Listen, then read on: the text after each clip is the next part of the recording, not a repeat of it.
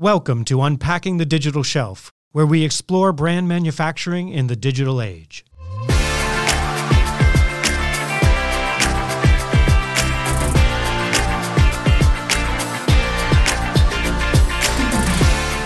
Hey everyone, Peter Crosby here from the Digital Shelf Institute. We all know the last four years in digital commerce have been earth shattering, transformative, and, well, exhausting. Now, however, feels like a moment in time where it's not only possible but urgent to take stock of the shifts of the past several years and reassess how to move forward in a way that works for both consumers and your bottom line. Accenture recently did a new version of their annual massive consumer research, this time across 13 countries, that really clarifies the shifts that are here to stay and the clarion call that creates to the C suite to make sure to build a business that works for the long haul. Jared Zogby, global lead for omnichannel commerce at Accenture Song, joined Rob and me to explain what consumers are saying and why you can no longer hide from the new realities of digital commerce, or as we like to call it, commerce. So, Jared, thank you so much for coming back on the podcast. We've really been looking forward to digging into this uh, this new commerce consumer research that you have. Yeah, I appreciate it, Peter. I'm I'm looking forward to it too, and I uh, quite excited about it myself. Seeing that we, because you know we've been doing this for four years now, and uh, so we did it pre-COVID. We did it the first year of COVID, which we asked completely different questions. We were trying to figure out yeah, what's happening. That. And then last year was the first year of almost a baselining of the new world. And then getting to see it again this year, it's, it's been quite interesting to see the numbers and how they're coming out and the insights from it. What a crazy set of years to be doing consumer research in. So this will be really fun to talk about. You know, the can you tell us a bit more about the research that you did and and who was involved? Yeah, absolutely. So again, we've been doing this. This is our fourth year. It has evolved every year. There are some questions, especially things like brand recall and, and commerce environments, which we're going to talk about, um, that have been consistent. But a lot of this stuff changed because we saw such a dramatic change. Um, some of the things we've evolved this year was 13 countries. Uh, this wow. was the first year we added Indonesia and Mexico in, or sorry, not Mexico, Brazil and Mexico was already in there. Uh, so we got a bigger expansion. So we can see how, for example, the US stacks up against other countries. And then for those countries themselves, if you're a global brand, the uniqueness of each market, because many of them changed very dramatically over the last two to three years. So there's 13 countries, 13,000 respondents. So we had 1,000 respondents per country. And then we had 17 categories. So some of the questions are more broader in nature, but some of them were very specific because we want to understand the nuances between, say, for example, grocery uh, versus clothing and, and apparel versus beauty. So that way we could pick up some of the nuances of how people use the, the various commerce channels uniquely for each category. We wanted to understand the adoption rates. We wanted to understand effectively how sticky and seamless commerce is becoming uh, which we'll, we'll obviously get into. We wanted to understand brand recall because we really feel that you know if you go back four years ago, there was questions whether commerce was a transaction only channel or was it really brand building, and now everyone realizes it is brand building. But we have the data now to show the significance of it. And then last, we really wanted to understand, you know, the the kind of how things are shifting around physical store adoption, which we won't get into here, but we were trying to track all of that in one study. first of all, the studying the data is fantastic. And uh, I am selfishly, because I'm in tech and because we're in like the good times are over in tech moment, um, where all the valuations are crashing down to earth and inflation is rising. So, like, the cheap money isn't available and all that sort of stuff. There was a, a set of data in your report that for me just jumped off the page, which was all around the commerce is ubiquitous. And in hmm. particular, you know, there's a narrative that all this cheap money for the last 10 years has made these delivery models, which are, you know, loss leading models, is the kind of maybe the, the optimistic way to say it, tenable. As soon as the cheap money goes away, you know, can this even be done? Uh, the data that you have on commerce being ubiquitous in different modes of shopping, I thought was like almost shocking, like stark. So could you can you go into to that data and then like demographically in particular what you learned from from this latest report yeah absolutely it, it's uh there's two things about that that i found most interesting I, I, love that you love that piece too because to me, it was no one can hide anymore. So, you know, if you went back three, four years ago and you sat down with a division president, many of them would say, yeah, but, you know, online is a small part of my business. And they would use the term online because it meant Amazon shipped to home. And what we watched over the last two to three years with the adoption of things like curbside, last mile delivery with companies like Instacart.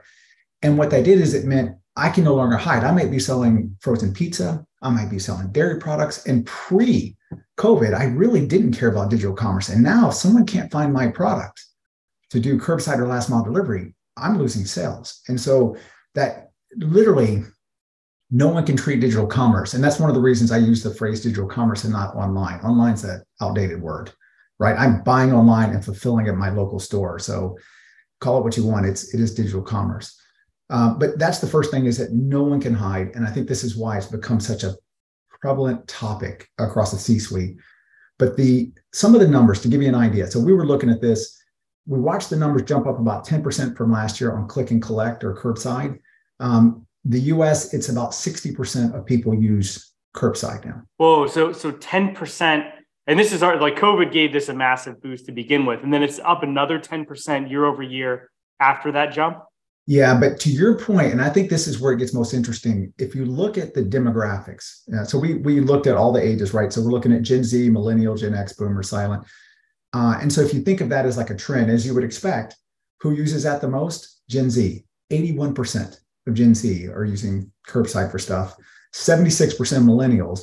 So that group, and I that's the big interesting thing to me is there's three big buckets. People under 40, which is very insulting to me because I don't fall into that bucket. yeah, nobody here does. no, sorry. But we, we got to recognize they see the world differently. Then there's the the Gen X kind of as a next step up, which is 41 to 56, and then everybody after Gen X, the Boomers and Silent generation, are like a third bucket. So if you look at that, what you see is the under or 40 and under crowd have huge numbers. So 77% use curbsides. That's more than three quarters, and 72% use last mile delivery. So you're talking about three quarters of that population using one or the other. And yet, when you get to the the Gen X, we see those numbers drop by almost 20% each. So they're down, and they're still big numbers. There's 60% on average for curbside, or so yeah, curbside, and 47% for last mile delivery. So you're still having, on average, about half using one or the other. And then when you get past that group, it drops by another 20%, actually even 30% for last mile delivery, where all of a sudden you're seeing that group who is 57 and older, only 36% are using curbside and only 15% uses things like last mile delivery. So we see these two big step changes 40 and under, then that Gen X group, and then who comes after Gen X being the next step down. Yeah, I'm almost, I mean, there's a couple of things that are, that are amazing about that to me is I wouldn't have expected anywhere near that difference between you know 20s and 30 somethings and 40s and early 50 somethings. Um, I mean, but that is 20 points is huge. Well, that that caught my attention too, and I think it's really important to when you think about family dynamics because you see things, and as you would expect, baby in the house, 40 and under with kids, those are the highest numbers you see. They're looking for convenience, and let's be honest, it's something I've been talking to a lot of clients about. Is even though we've seen some kind of leveling off, when we get into the winter months and it's freezing outside and it's dark early and people have kids in car seats, they're not getting their kids out of car seats to go into a store if they don't have to. They're going to find whatever convenience they can. So we're going to see a bump as we get into those winter months for this kind of stuff. This was actually surveyed this summer. And so that's my expect is those numbers will jump up through the summer. And again, you'll start to build more habits, which is really what COVID did. It got people over the barrier for signing up for things got them familiar with it, and it basically created adoption rates that there's almost like a, a switchback cost to go back to the old world. Man, I, I got to tell you on the car seat thing in the cold, my daughter is a half an inch and like three pounds away from being able to do the booster seat. And I have to stop myself from measuring her every week. like, the car seat graduation is going to be a good day for that reason. Dad, uh, stop measuring me. uh, and you know, my family runs short too, so that half inch is going to take a little bit. Um, yeah, I hear you. But by the way, one note that really this was most surprising to me. So the I agree with you. The the fact that there was a big difference between under 40 and over 40, because I would have thought the Gen X were closer to that. It's yeah. that here's the two big takeaways for me. One is this is your younger families. So when you're if you're selling to larger baskets kind of thing, that's a big concern because that's and you see it. The highest numbers, 40 and under with kids, the lowest numbers, over 40 without kids. So you kind of see like that convenience factor being a major driver in digital commerce adoption, as you would expect. What did surprise us is there was virtually no difference on income. In fact, huh. the lowest income people were the we did like low, medium, and high, and we did this in each country, right? So it's a very nuanced thing, but it, it's very minimal. But the lowest income was actually the highest adopters of curbside. It was 62 versus 58 versus 61. So it was almost virtually, you know, no difference. Uh, and the same thing for last mile delivery. So you look at that and you go, well, is it really just higher income using uh, digital commerce channels? Absolutely not. Uh, it's younger people and people looking for convenience, for example, if they have small children. Okay, so then I've, I've got a, a, a jumping off question from this, which is more about you know just picking our heads up from this one year of data and looking looking across the industry. So e-commerce growth has outpaced retail growth basically since Amazon was founded on a on a on a you know percentage CAGR basis. Um, and in COVID, you know, the first year 2020 saw a massive bump, and it seems like in 2022 there's been a little bit more reversion to the mean, and e-commerce growth really hasn't, you know, outpaced retail growth by much, um, depending on which which data you look at. And so, a question is, if I look at the penetration numbers that you're talking about, especially under 40, are we looking at a future where if commerce is ubiquitous, online only versus just ubiquitous commerce, buy online, pick up up store, you know, like you, you phrase it as digital. Are we looking at a future where the we should expect these digital channels to basically grow at the same rate as normal commerce because because we've reached such high penetration rates? So basically they're going to grow as sales grow rather than grow faster than sales grow because people are switching channels. What, what, do you, what do you think? Does the data give you any hint as to how that's going to go? The data doesn't, but the other trends we're watching is going to basically imply that we're going to have trouble separating those numbers in the future. Right. So, one of the things we're seeing in the retail space, uh, we have a separate study, which I won't go into here, but I think it was 90% of, um, is it retailer, retailers or grocery retailers? Can't remember which are planning to change the front front end of their stores to create more room for the back end, right? Because everybody has they have to deal with all the operational complexity. Why is that important? If you watch the news, you see what Carrefour's doing, you see what Walmart's doing, you see what Amazon's doing. They're bringing digital media into the physical store. So as we bring digital into the physical store, what's going to happen is I'm going to be walking around the store and I'm looking for Halloween candy that's gluten free and allergy free because of some kids in my neighborhood. I'm going to be using a digital interface to check that. I'm going to pull up my phone, take a look. It's going to show me the content. And because of that, what we call digital commerce is going to get very blended with physical commerce. Yeah. Yeah. And the media play, and we all see this, right? They're looking and going, well, if I'm this media growth that we're seeing, retail media is exploding.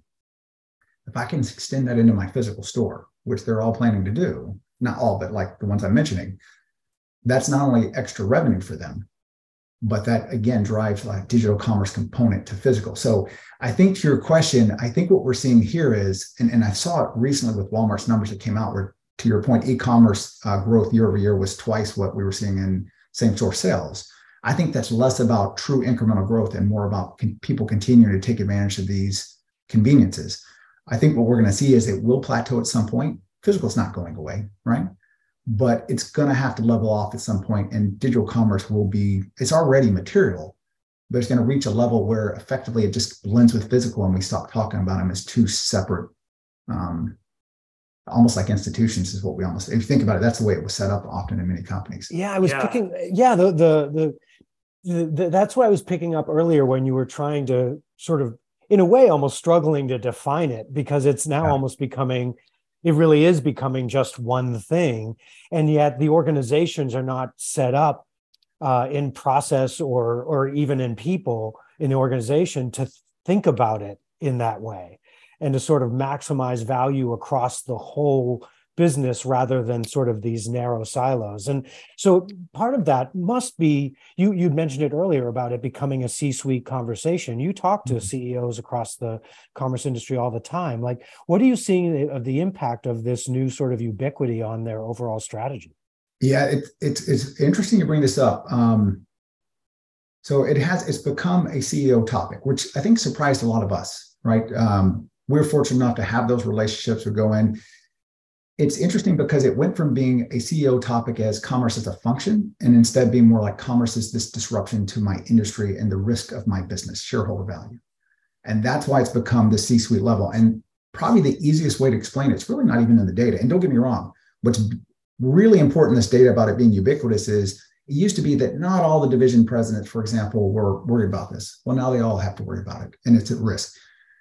It's a simple story that often uh, we talk about with the CEOs, where we say, let's say, for example, you sell diapers, right?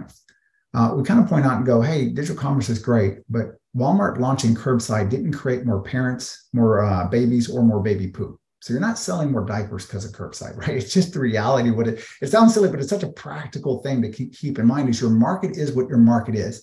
Now, if you can find a way to create a new occasion on curb, curbside shopping, awesome. But at the end of the day, your market, we're not having more consumers because of this. What we've done is created more convenience for consumers. I can now go buy that through Walmart by walking through the store. I can do curbside. Instacart can pick it up from Walmart. All three of those are the same local Walmart, or I can have Walmart ship it to me direct more convenience means more costs for the, the businesses. And we saw something similar with financial services companies, you know, a few decades back with ATM machines thinking that they were going to replace everything when in fact they were just incremental costs for the same fees and convenience. So what a lot of these CEOs have realized is, well, if my market's not growing, my market size isn't, and I have to manage multiple channels to sell, sell the same products. Well, one, my costs are going up. Do I actually know what those costs are? And to your point, they weren't built for this, right? So they haven't actually gone and baselined what my cost is. And just as importantly, what do I project it to be? Because we're not in a stable state right now. Everyone's still going through a transitional phase. So that becomes a really important thing for CEO from a shareholder value perspective. And two, they grew up in a world that has dramatically changed in very short order, which means their business model, the way their customer organization is, the way their commerce organization, it wasn't designed for this. And they've been iterating, surviving through that COVID, you know, rapid transition. And now they're taking a step back, going, okay, that, that was good. That salvaged me. And we did a great job with it. But is it the right model for the future? And most of them are realizing it's not. And it could put their business at risk if they don't fix it. So in multiple cases, that conversation has led to, cool, I need you to come to the ELT, spend two hours with all my division presidents, all my C-suite, because usually the CFO's in that initial discussion with me and they all see it and they go, okay, this is now our top priority that we got to solve. And it flows from everything from uh, retail media to product pack architecture to supply, but commerce is the driving force. So that gets back to that ubiquitous thing. It's no longer something can uh, people can ignore, and it reminds me of what we saw with retail when Amazon started disrupting it. You know, it moved from uh, sorry for the ramble here, but this is really important. I always call it the from the a priority to the priority. Amazon was a priority for retail, you know, 15 years ago. They would talk about in board meetings, but it was never the priority. So they would talk about it, but they didn't act on it. And then it got to a point where some of them started to actually feel the risk, and we know some of them died because of it. CPGs seem to have recognized and learned from that lesson. They've rapidly moved digital commerce from being a priority to the priority. It is a C suite topic, it is a board level topic that's surprising even some of our our people going, wow, I can't believe the board talks about this. And you're like, absolutely, I have no choice anymore. So uh, hopefully that answers your question. I think that's why we've seen this elevate so fast. It's not just the data, it's the practicality of it. Yeah, Rob and I were talking about this literally today about sort of if you think about the past number of years, partly due to COVID, but just it was the trend where sort of consumers are in charge and that became the thing to respond to. They've changed their behaviors. You've got to catch up. Now it feels like the P&L is in charge again. Which yeah. is okay, they've had their way. We've we've innovated and and rightly so in a in a very pressured time. And now's the time to step back and sort of rationalize the business and and what is the experience the consumer needs to be able to find uh, you know uh, decide to buy and then have the right experience to actually get their product in their hands successfully in a way that the business can afford um, and that that experience is going to be you know challenging to to rationalize at this point in the in the structure. I totally agree. And i love the point about it being p&l led again because that's what was protecting this from being the priority at first and now it's gotten to a point of material impact. Losing share margin dilution where they're saying i've got to get the right model to protect my business longer term. So. I, I want to get a little into the cost focus on the um, in in the C-suite right now. Um, one of the one of the big topics that I've heard people discuss in the last few years is how exactly you fund retail media. Right? Is it mm-hmm. is it a net new line item? Is it just an additional cost of doing business? You know, do you move money over from you know brand marketing? P and P&G CMO a few years ago had a big you know uh, brouhaha around cutting a bunch of uh, TV ad spend and basically shifting it over to various digital channels. Um, so, and correct me if I'm reading into this a little bit wrong, but at least part of what you're saying is some of this stuff is just it's more expensive to do business in this sort of seamless, ubiquitous commerce multi-channel world than it used to be. Retail media is one of those additional costs, and you know that's just, that just is what it is. I mean, that's and I mean, given the the expense of these things, I mean, I can I can see why it goes up to the board level for these companies. Is that a fair statement, or or am I am I missing something? Well, you're spot on. I mean, if the market size isn't growing and your costs are going up, you got to. And let's be honest, we know retail media is going up because we're seeing the numbers coming from the retailers talking about how fast it's growing. Huge. There's not incremental budget for it. And it's not like their trade dollars can all of a sudden just magically go away and they can refund it for that because they still got to run their trade business. So it gets back to a basic principle of do you even know what you're spending? Are you optimizing that return? Because again, to your point, it's not a bigger market. In fact, in many ways, it's a more competitive market because what we've seen, what Amazon really um, enabled, and I would say Walmart is now doing as well, is they've democratized brand building and route to market. I could today go invent a new product in my garage and start selling it on Amazon, and I could be right there competing with the biggest brands in the world. That that couldn't happen 20 years ago. That's usually a joke I make. I'm going 20 years ago, if I bought a product online and ate it from a company I never heard of because a thousand strangers said it tasted good, I just sound like a crazy person. and that is the world we live in today. I thought of it that way. Yeah. It and, it's, and it's not because of ratings and reviews as much as we want to believe it is. It's because when we look at the product pages and the branded storefronts, these companies are doing a phenomenal job building a brand experience that competes with these other brands. So when you ask, like, does it matter? Like, absolutely, because what's happening is it used to be those smaller brands were nipping at the heels of the bigger brands. But this democratization of it has actually given them way more power. And it's good in a lot of different ways, but it means that it's going to push the bigger brands to also elevate what they're spending in these channels to maintain share or to claw some of it back. Yeah, I, there's a data from Benedict Evans, who's a, analyst out of the UK, and and I, I think this was UK specific data, but the US data isn't far off. Where if you look at the brands that are purchased in a physical store location, 75% of the brands tend to be what we would describe as big brands. Mm-hmm. But if you look at brands that are purchased in a in an online pure play, um, only 30% of them are what you would describe as big brands. And that's, I mean, that's just a, a straight up market share trade on, uh, on, on channel by channel. That that I love that data point because in many ways that's what we're seeing too is the route to market and like building a new brand is different because you can go on Amazon, build up credibility, then move your way onto Walmart.com, and then eventually move onto their shelves. And we are seeing that, right? They they build that leverage, they build the loyalty, and they're actually taking a different route versus I'm going to wait six months to a year to convince Walmart to move me from a regional to whatever.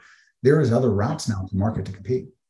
There, you know, there's another aspect of this cost um, conversation, not to linger too long on it, but um, I'd imagine that if you're adding costs related to the channels that your report highlights are growing so dramatically over the last few years, the costs tend to be much more variable and, and unpredictable compared to traditional retail costs. So even with you know with with trade and whatnot, um, brand marketing, trade marketing, you're you're signing up fronts, you're you know doing quarterly or annual reviews with your partner. I mean, there's like a pace to it. Whereas online retail media spend, at least now at the state of maturity that it's in, appears to be much more volatile. And I can't imagine that, you know, when, once it becomes a large enough line item on your budget, um, that's got to be stressful for CFOs to, to try to try to manage. I mean, is the volatility of the cost relating to these new channels something that you're hearing come up in the in the C-suite at this point, or is it uh, is it still a small enough percentage of the of the pie that it's um, it's not yet stressing them out? I don't think they have enough visibility into it. And it's a great point. It's retail media. it's all the content production costs, both working and non-working. That was a big thing about a year ago. We started seeing a lot of companies popping up saying, "I need to get my hands around this." And they would say, "Well, I've got my numbers." And okay, okay, do you have your like non-working dollars? All the people working on this to, before it even hits the. Oh, we hadn't even thought about that, right? So there's all these little hidden costs, all your case management costs, your vendor setup. There are things that are sometimes not visible, and so when you get to the C-suite, this is the first time they start to see it and realize oh my God, this is happening and it's kind of hidden from me. And so that's one of the things everyone's trying to get to is can you help me baseline what the cost is for each channel so I can start thinking about this the right way and to start getting the costs under control? Because to your point, there is a lot of variability, especially when you don't have visibility into what you're even spending. You know, it's all over the place. So, yeah. Okay. Yeah, man, we, we could spend a, a long time on this. Let's let's zoom out. Let's zoom out, zoom back out here. Um, for uh, when when you're talking about you know commerce being ubiquitous and you're talking about how consumers seamlessly buy across tons of channels, you had specific data on um, grocery buying habits and subscription buying habits that I thought was fascinating too because it didn't. I mean, this might be because I'm you know one of the older demographics on the list, but it doesn't jive with how I spend money online. And but the but the data shows that a ton of people are spending money online in in certain ways. So um, I, I, I wanted to dig into some of those the, some of those data and, and highlight it. Um, so yeah, commerce is seamless and sticky. Can you can you give a high give highlights and overviews for the for the audience? Yeah, and a little context here too, because we started the sticky question last year because we wanted to understand there was a lot of questions about subscriptions, right? And that's usually where everybody's brain goes through. And we were going, subscriptions are important, but so are reordering features. If I use last week's grocery list to populate this week, um, that's very different from walking to a physical store because I walk through an aisle, I see competitor products, display ads, new product launches, coupons, and then all of a sudden I'm doing, oh, I'm just going to order the thing I got last week. There's it, it, there's a power to it of stickiness. It's almost like a it's a non-committed subscription model, right? And that's whether using buy again features on Amazon, your previous grocery list, your previous restaurant order, right? Because we even look at like food and beverage from the restaurant side. Um, and so a couple things on this. One, I'll start with stickiness. That's that piece, right? Seamless we did is just this year, so I'll, I'll treat that one a little separately. On Sticky, what's interesting is you see that under 40 Gen X over 50, you know, 57 up kind of step again. So um, the under 40 group, 69% of people under 40 are using stored lists uh, for reordering. That's amazing. 69%. That's that's across the board. Okay. And, and I'll talk about some of the categories where we see it the strongest. 50% of people under 40 are using subscriptions for some category or another. So there's this familiarity that's already building. Now we watch that drop about 10% going to the, the Gen X, and we see a drop a little bit uh, more than 10%, believe it or not, when you get to um, the 57 and over. But what's important there is that's what you see. And what's interesting is where we saw like commerce being ubiquitous and curbside being really driven by, especially like babies in the house and stuff, you see the preteen family actually being higher here. Um, and I, I guarantee you, having a, I've got a teen and a preteen, trying to figure out what the hell, because they're at a point now where they're like specific requirements for the food they eat and the groceries, right? And the size. And all of a sudden you're like, oh my God, I don't want to remember that. I'll just reorder what they got last time. I think that's a factor in this. Um, and this is the first time we also see income being a factor. So when we start seeing the features, that's when we see the higher income using this stuff, uh, starting to be a, differentiator. But I, I do think this is really important because it is truly sticky. Whether you're using subscriptions or a reordering list, if you're in the basket, it's gold, right? Because it's for the first time we can start to get to where we can measure lifetime value and understand like how long do they stay in the basket when we put in it, which we couldn't see before. Uh, and two, if you're not in the basket and your competitor is, it means out of stocks become critical to you your competitor's out of stock. I can see that at a store level. I better act on it in real time. I better go get it because I know whoever gets in that basket is likely to reorder next time. Right. Um, and Jared, do you see that that big brands have an advantage there? You know, we were talking earlier about digitally native. Like in this in this sort of stuff, are they winning that battle to be on the repeat list? I love that question. We did not ask that. I do think it's a really important question to know who is winning that battle the most. Uh, I don't know. I mean, I can't even speculate. It's a really interesting thing because I think eh, from what we're seeing, it is very much a convenience factor, less so than a brand factor. But I do think you're right. I think it's probably driven by I need to get the exact same thing. Um, when I saw a lot of the behavior that you were calling out in the survey was that uh, consumers uh, in varying percentages, when they think of an item that they want, they're immediately adding it to their shopping list or they're ordering it right then to get yeah. it right then which i thought is super interesting. And i uh, yeah i'd love for you to talk a little bit about that trend because i think yeah that seamlessness I, I, think is really interesting. That was the new question this year that we wanted to ask. We started realizing that you know historically people would create a grocery list then there was digital grocery lists and then we start saying, how many people are just putting something in a basket the moment they realize they have any? And this one is specific to grocery. We, we intentionally pick grocery. Normally, we were asking across every category. This one, we're like, no, we're just going to ask this for grocery items. What do you do? Do you put it on a list? Do you put it on digital list? Do you put it in a basket to buy, or do you just buy it right, like buy it immediately, right?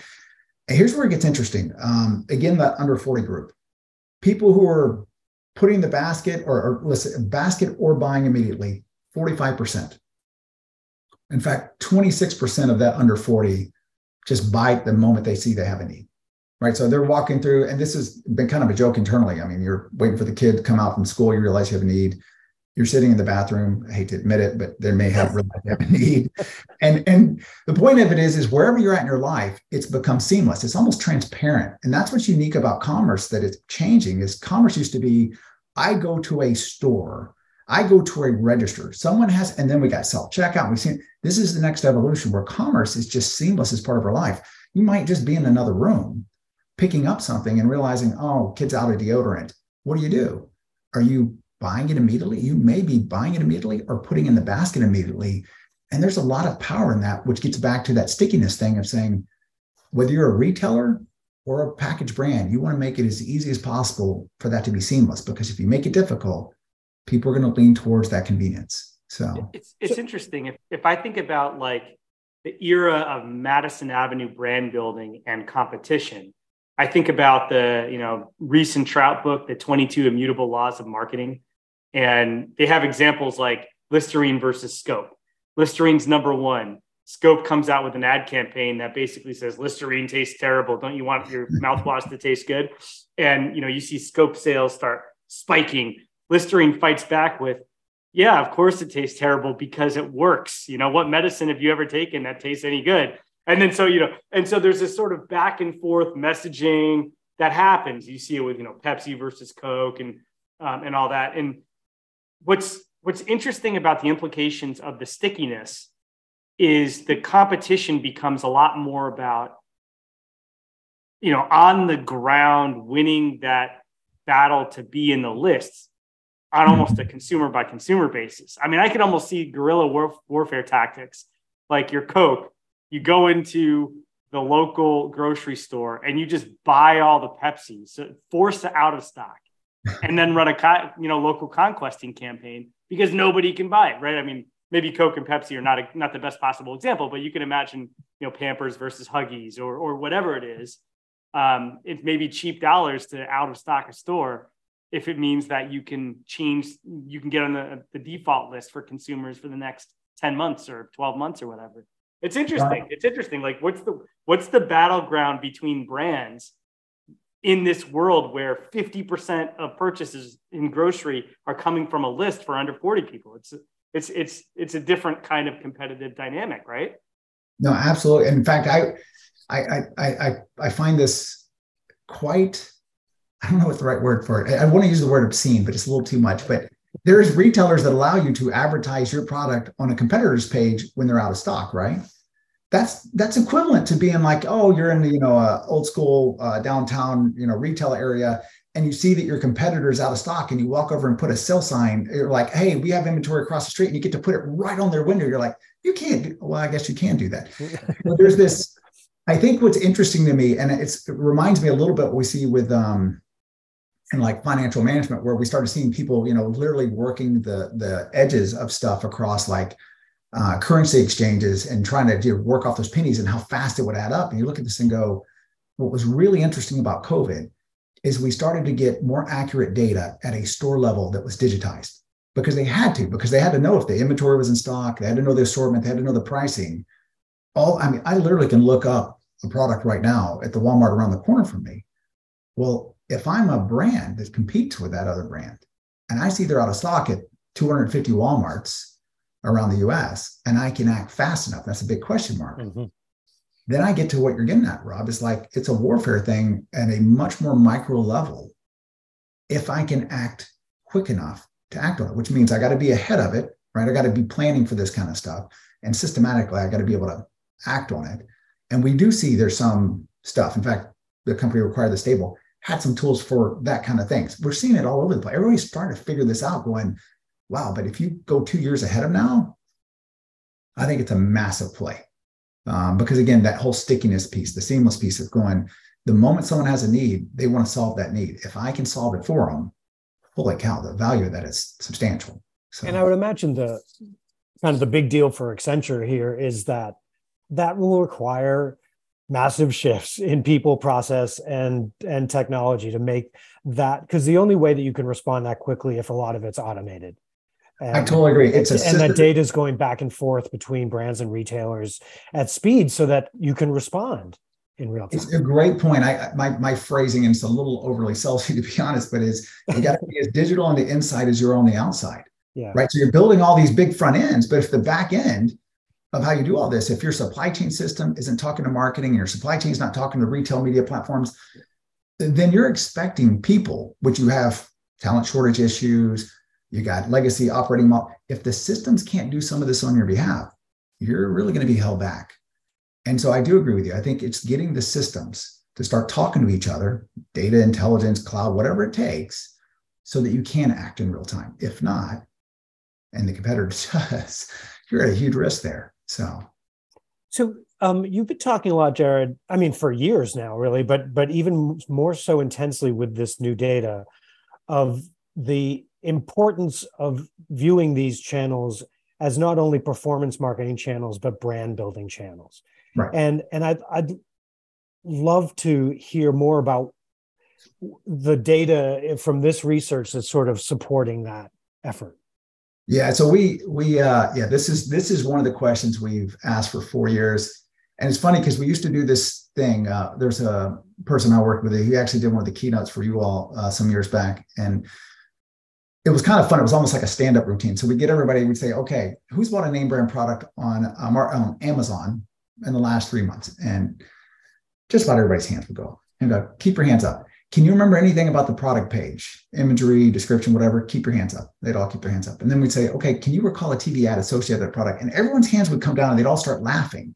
And we're like, okay, we're on to something here. So we're going to start tracking this from here on out. And so we've, it's been really interesting to watch. So the first year we did this was 2019, and about 81% of people had recall of product pages. And we intentionally picked Amazon. And by the way, for the 13 countries, there was two things we would do. One, we would always make sure to use the leading marketplace, which gets kind of interesting because if you're in, you know, Brazil, it's pretty obvious. You know, UK, it's obvious. You get to Indonesia, it gets a little more complicated because they don't have dominant players with Shopee, Lazada, and stuff like that.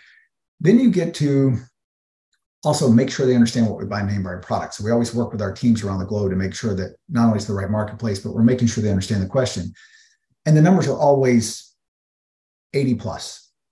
US was 81% 20, uh, 2019, it's 84% today. So wow. 84% of people have recalled that. And it makes sense, right? Because we go to those product pages, we're trying to make a decision. That was the mistake that people were making three or four years ago. And we started running experiments with this because clients were curious does it make a difference? And what we found is it can make a substantial difference. If the content is there, they thought, why put a video on there? People aren't going to watch a video. They know what they're going to buy. And in fact, the videos drove up not only conversions, but time on page dramatically. So then when you ask the recall of the TV ads, today it's 30%. So it's 84 versus 30. What's interesting is that number's actually come up. And it's because TV ads mean so many more things now. So four years later, with all the streaming services, many of them having, you know, uh, the advertisement kind of layered into it with uh, the stuff that's there, like Hulu and Paramount and stuff. We've seen that number come up. And in fact, that number is pretty consistently in the 20s and low 30s around the globe, except in markets where there's not streaming services predominant. And that's that's the big that's what we've seen as the big thing. And it's not to say that TV ads are bad or even you know video streaming ads or anything. They're absolutely needed. What we were trying to point out was are your brand teams even thinking about this as a brand channel? And what we we're finding is they weren't. Too often, the commerce teams were getting leftover assets because they built all the assets for um, social and for TV and for other streaming stuff. And they didn't even think of commerce and realize that not only is commerce a brand building channel, it's a unique brand building channel. The things you can do in these channels is so powerful versus what you can do in some of the other ones. It's not only a shame not to build content for it, you should be building creative experiences for. it. And so, for example, you know, Cannes now has an award just for creative for commerce. I think we're going to see a dramatic growth in this, but I think it's going to be driven from the fact that flat out, this is where consumers are learning about brands and products on a regular basis. Yeah, I mean, for it's kind of interesting, right? It's like the classic rule for brand building is it's number of impressions and reach and and and things like that. Um, and so you see from like the 50s, you'll the lines like you have to see a brand seven times before you'll be able to actively recall it, and you know all those old studies. Um, you know, you would think then that from a first principles basis, if you're spending brand dollars, you would stack rank by eyeballs and impressions all of the places that you could spend brand dollars on and then you would you know you would allocate creative resources according you know in some rough accordance to yeah, yeah. to that right and uh, i remember the i argued in 2016 i was at one of the top 10 cpg companies and i was saying you know, how many people have gone to your you know cpg.com versus how many people have seen your latest TV commercial, you know, and I, and I had, you know, Nielsen penetration versus streaming data. And in 2016, you really only had Hulu as an advertising um, streaming service. And then, then I, then I, then I showed um, estimates on Amazon product detail page views. And, you know, the point was similar to what you were making, which is like, how much money are you spending on creative on this product detail page, which is dramatically outpacing the viewership of the TV versus it's not, it's not like you don't want to do TV, but you sort of like invest your brand dollars in proportion to the viewing. Um, I mean, I, I, mean, I just love the data from your report that backs up that the, not only these product detail pages viewed a lot, but people are recalling information on them and and recalling them more frequently than they're recalling the TV. I mean, it's it's it's just it's just incredible data. I mean, we, have we've, uh, we've come a long way in the last five or ten years. It's a, a substantial difference. And I know you guys have seen it, but I think it's worth bringing up. But the reason we would show the quote unquote the famous George video, we have this video, you know, with George Clooney, and it shows like all this great work he does and the uh, TV ads and print advertising, and even in the stores they have things of George. And then we would show how like Nespresso wasn't using it in commerce, and the big joke in the line was, well, "Where the hell is George?" Eh, we didn't use the word hell. It was a little bit. I remember the word. I, I love the, I love the the where's George. but it really resonated for people because then they would go and say, "That's a really good point. How the hell are we leaving him out of this channel?" And part of it was because organically, digital commerce grew up in the sales channel, which makes sense. But it's also a brand building channel. It kind of showed that there was an operating model disconnect because, for God's sakes, this is a channel where consumers are at. Why isn't brand leaning in and making sure all your best assets, not just spokespeople, but your corporate social responsibility efforts, the awards you win, the sustainability efforts you have, the great ingredients. Because as we were talking earlier about how small brands are able to level the playing field, they do do that. They do a phenomenal job of talking about their sustainability efforts and small batch processing and organic ingredients, and they really know how to play to their audience. And big brands, unfortunately, because their best people aren't thinking about this channel, are missing it. So, and I think that's true for all levels, but I just think smaller brands are much stronger at this than bigger brands. Jared, I just want to, you know, um, close out by saying th- this. I'm going to view this podcast episode as kind of one of the moments of shifting for me and in thinking about what is this next decade of commerce going to be like? Because through this consumer data we really are seeing that sort of from age of the consumer to age of the P&L and that the consumers are sort of telling us what they need and now the need for the business to do that people process technology shift over the next number of years to be sure they're set up to do all of this at scale and win in a profitable way. And and that's i think it is coming out of this period of of COVID and massive shifts, digital shelf being the only shelf, it becoming a lot, you know, now is the moment where I will I will be thinking about this is where the ship really needed to start to turn. Um, so thank you so much for for kind of bringing this to life to us. Because sometimes consumer research can sort of be oh look at that isn't that pretty? We've got some numbers. This is you've really brought it to life in terms of how it's translating into the c suite and i think that's a particular moment to pay attention to no i, I feel exact and i love what you said about winning in a profitable way i think that's where we're seeing the pivot is it went from i've got to survive and win in this channel which some are doing well and some aren't but all of them are realizing I need to win long term, which means I need to win profitable share, not just share. And, and I think that's a really good point. Thanks, Jared. It's just been a real pleasure having you on. Thank you for sharing this with us. My pleasure. It was a lot of fun. Thanks again to Jared for the wake up call. We'll be talking more about all this over the next year at the DSI, so don't be shy. Go to digitalshelfinstitute.org to become a member and be in on the conversation. Thanks for being part of our community.